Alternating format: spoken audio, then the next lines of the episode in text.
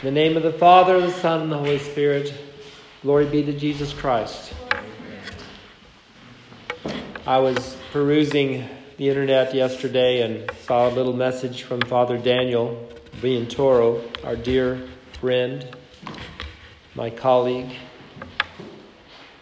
He was wishing all of his Protestant friends to have a blessed Easter, and then sent a greeting to all of the Orthodox, praying for a blessed Pascha in a week from now. But he also prayed for them that they would have a blessed, miserable week.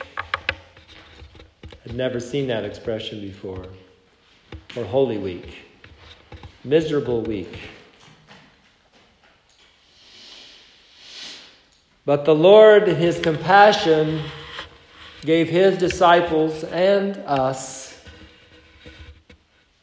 a feast to fortify us for the miserable week in the feast of Lazarus, the raising of Lazarus, and of Palm Sunday.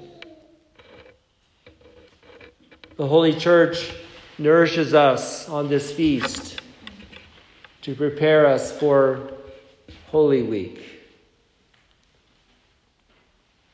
So that as we fast, as we pray, as we do alms for those around us, that we will not grow weak, but will be strengthened and strong enough to reach the great and holy day of Pascha. So, my children in Christ, let us drink deeply and partake